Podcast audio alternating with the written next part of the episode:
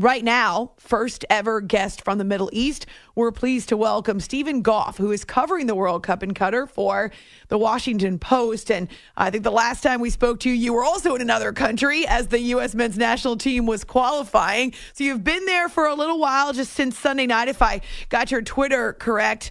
Initially, and I don't know if you've been there before, what are your impressions of what you've seen over the last 36 hours, Steven?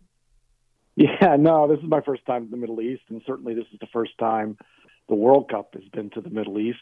Uh, Qatar, Qatar, no matter how you say it, um, it it's a uh, it's a unique place for a, for a major sporting event.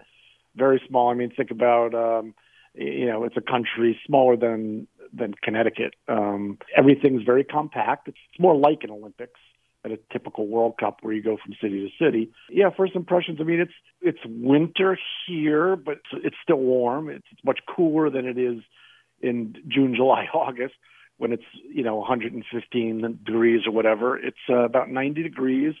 Uh, the temperatures are, are slowly dropping, so it'll be in the 80s when the tournament starts, and it's it's it's pleasant at night. Um, you know, fans are starting to arrive. Games start on Sunday it's a very modern city, a very uh, modern metropolitan area.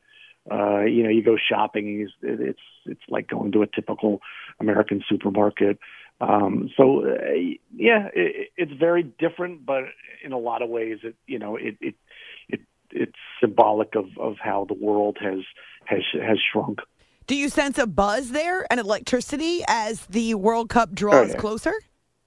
Yeah, definitely. Um, you know, it's you know, it's a country of three million people, um, and they're expecting, I guess, up to a million visitors at some point. You see it everywhere. I mean, there's a, there are large countries that host a World Cup um, where the daily rhythm continues, um, even with the tournament on site. Uh, here in a very small country, um, yeah, the World Cup is everywhere um, you know, between banners and, and giant projections on the sides of buildings uh, to the to marketing campaigns and, and then obviously the stadiums. I mean, you have eight major stadiums in a metro area, one metro area uh, hosting the World Cup. So, um, so you can't miss it. And I think people are very excited. Uh, people who live here are eager to welcome the world. Certainly, it's a country that's had a lot of received a lot of criticism for their human rights policies, um, and uh, certainly the top of the mind of, of people visiting. Um, you, you can't ignore that part of this. Nonetheless, people here have been very warm, very welcoming, very friendly. It's really interesting to think about the United States re entry back into the World Cup because, of course, they missed it four years ago. And now we're looking at a squad that has, what, one veteran who's ever played in a World Cup before. So, what's it been like for them uh, as they land in this country that's so different from the United States and they prepare to reintegrate back into the world of the World Cup? Yeah, it has been a while. Um, they missed 2018, as you said. The only player uh, from the 2014 squad in Brazil is DeAndre Yedlin, um, a right back who now plays for uh, MLS's Inter Miami. Is the youngest squad here. Uh, there's not a lot of international experience. There are a lot of players who play for big clubs in Europe yes, um, throughout the year, so they do have those experiences, and, and it's a highly talented squad. Um, it's probably four years ahead of its time. Um, you know, if you just look at the age and the experience, um, this team is probably better equipped to do well when the 2026 World Cup takes place in North America. But they're here now, and they should be here now. You know, the U.S. should never miss a World Cup. Uh, they did make amends for for missing in 2018 by qualifying for this one.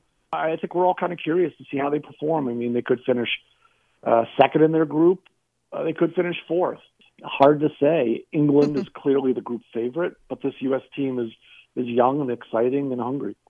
Steven Goff is with us from Qatar, Qatar. Either way, he's there getting set for the World Cup, which is taking place in November this year. And he's with the Washington Post, and we're excited to have him back on the show, especially on this historic occasion. It's after hours with Amy Lawrence on CBS Sports Radio What are the expectations as Greg Berhalter takes this team into the World Cup?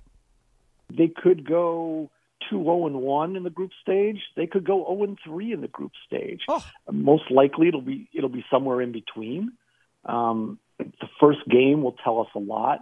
They're playing Wales. Wales hasn't been to the World Cup since 1958, but it's a you know it's a country with some great history and, and a lot of players from the uh, Premier League in England. Uh, very difficult match for the U.S.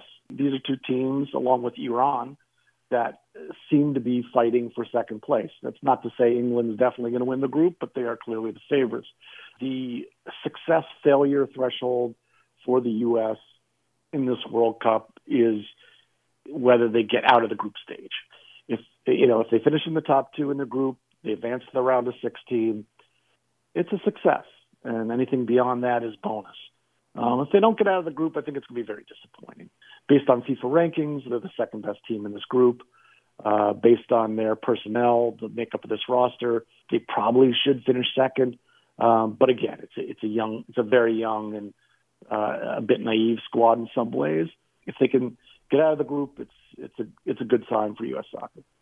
Four years ago, when the United States missed qualifying, and I will never forget that draw against Trinidad and Tobago that dashed their hopes, Christian Pulisic was obviously heartbroken. And I remember that he wrote a story, I think it got published on the Players Tribune, in which he had the specific number of days until the next World Cup would begin. What does he had to say about this experience so far?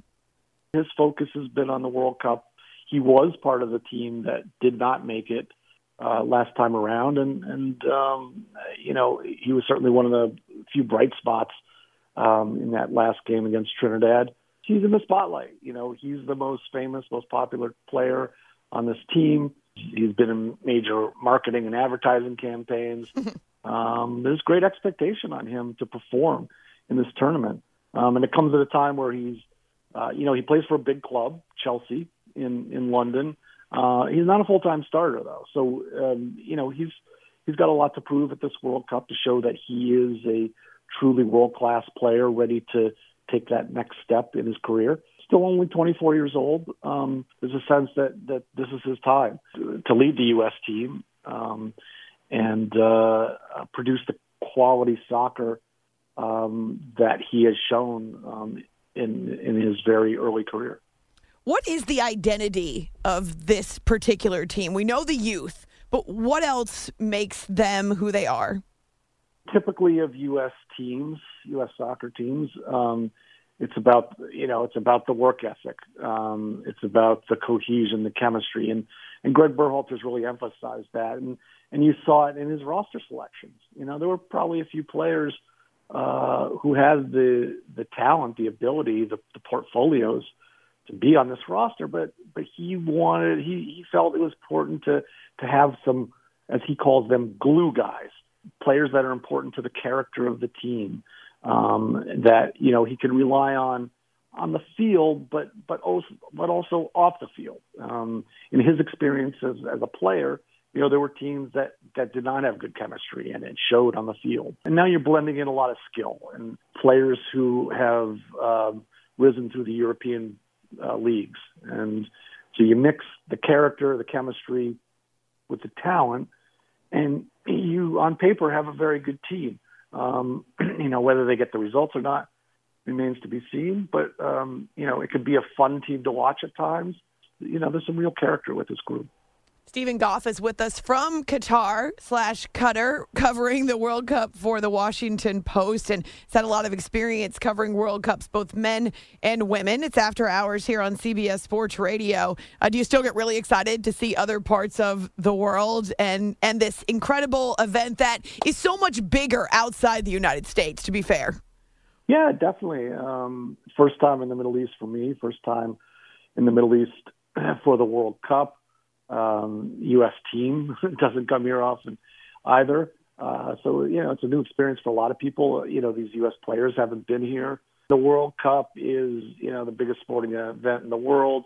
It's also the biggest party in the world. now, certainly in Qatar, which is a much more conservative society culture, it's going to be toned down a bit. You know, alcohol is legal here, but very restricted. So, you know, the usual um, alcohol infused parties that take place around the World Cup will not be as widespread as usual. Um, you can get alcohol, you can get beer. I mean, Budweiser is a major sponsor right. of the World Cup. It's not readily available. You know, there's not a pub on every corner by any means, um, and it's it's going to be different. And I think fans have to prepare for that, and also, um, you know, respect the you know the culture. You dress more modestly here than you would in um, a warm weather setting for a, for a major sporting event or concert or uh, any any large gathering. Um, it's it's it's definitely going to be different. Do you expect there to be a lot of American fans who make this trip? Oh, absolutely. Um, typically, for for many years now, the number one ticket buying country for a World Cup has been the United States.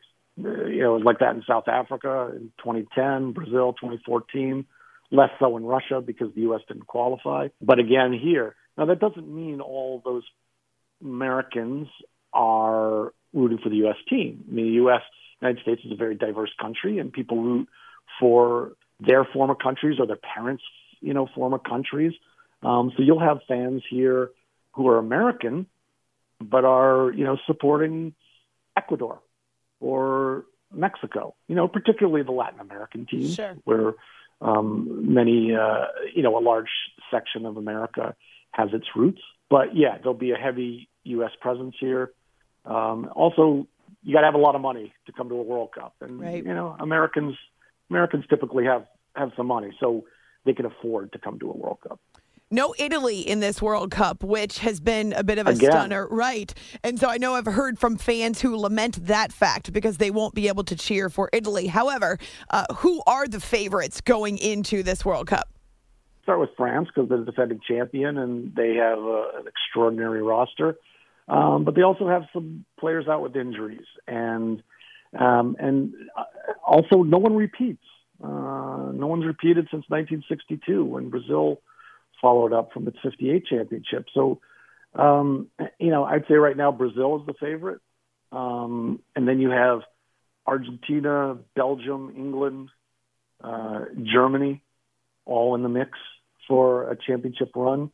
Um, and, you know, we could have a surprise or two here as well. I mean, four years ago, Croatia made it all the way to the final. Mm. Um, it's, it's, it, Croatia had a lot of history, but no one expected – them to make the the championship game.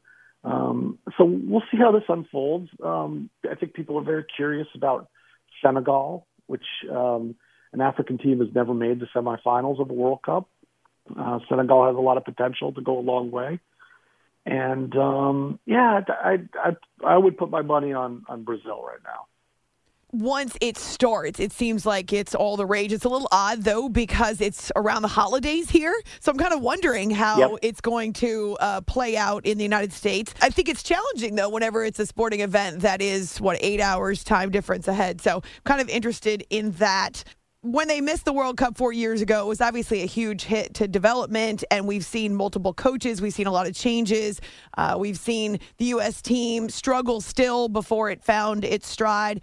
Uh, what do you think is the biggest difference about where the team was then and where the team is now? Yeah, I mean, I think this is a new generation of players coming through.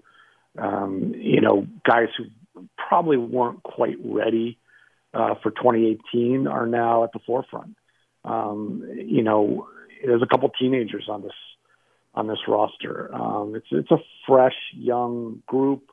Um, it's uh, you know it likes to play dynamic soccer. It's not always successful. It certainly has weaknesses. Um, it, it can't really match up with with some of the bigger teams in the world.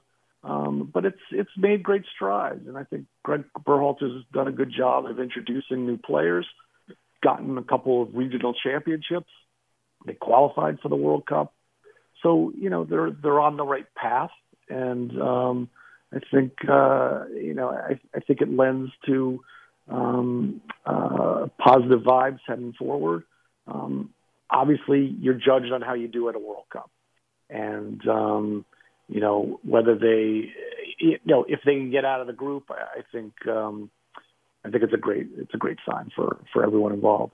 People talk about so often how can we grow the game of soccer in the United States? And I keep coming back to win. You win on the World Cup stage, and just like with the women, going back to even 1999, there will be so much more interest, and we'll see an explosion, I think, in the game if that was the case, if they have a good run.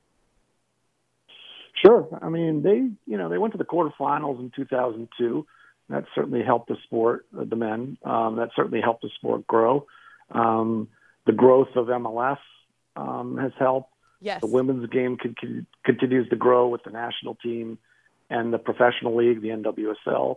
Um, so yeah, no, the, the, the foundation is there. Um, it continues to get bigger. Um, we see the numbers, we see stadiums being built.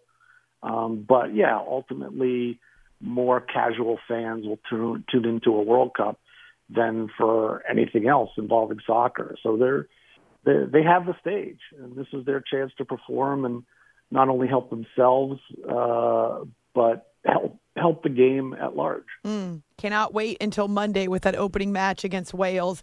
2 o'clock Eastern Time, 11 o'clock Pacific Time. And in Qatar, it's what time? yeah, I mean, the kickoffs for the U.S. games are at 10 p.m. local. Um, so it's, it's it's a lot of sitting around for the for the players um, until that 10 p.m. kickoff, and then obviously it won't end until midnight. So oh, yeah. some some late some late nights coming um, here in the group stage. you can follow Steven Goff on Twitter at Soccer Insider, and he covers the beautiful game for the Washington Post. Uh, so excited to have you on the show again. Be safe, of course, and we look forward to to following your report, Steven. Excellent. Thanks for having me.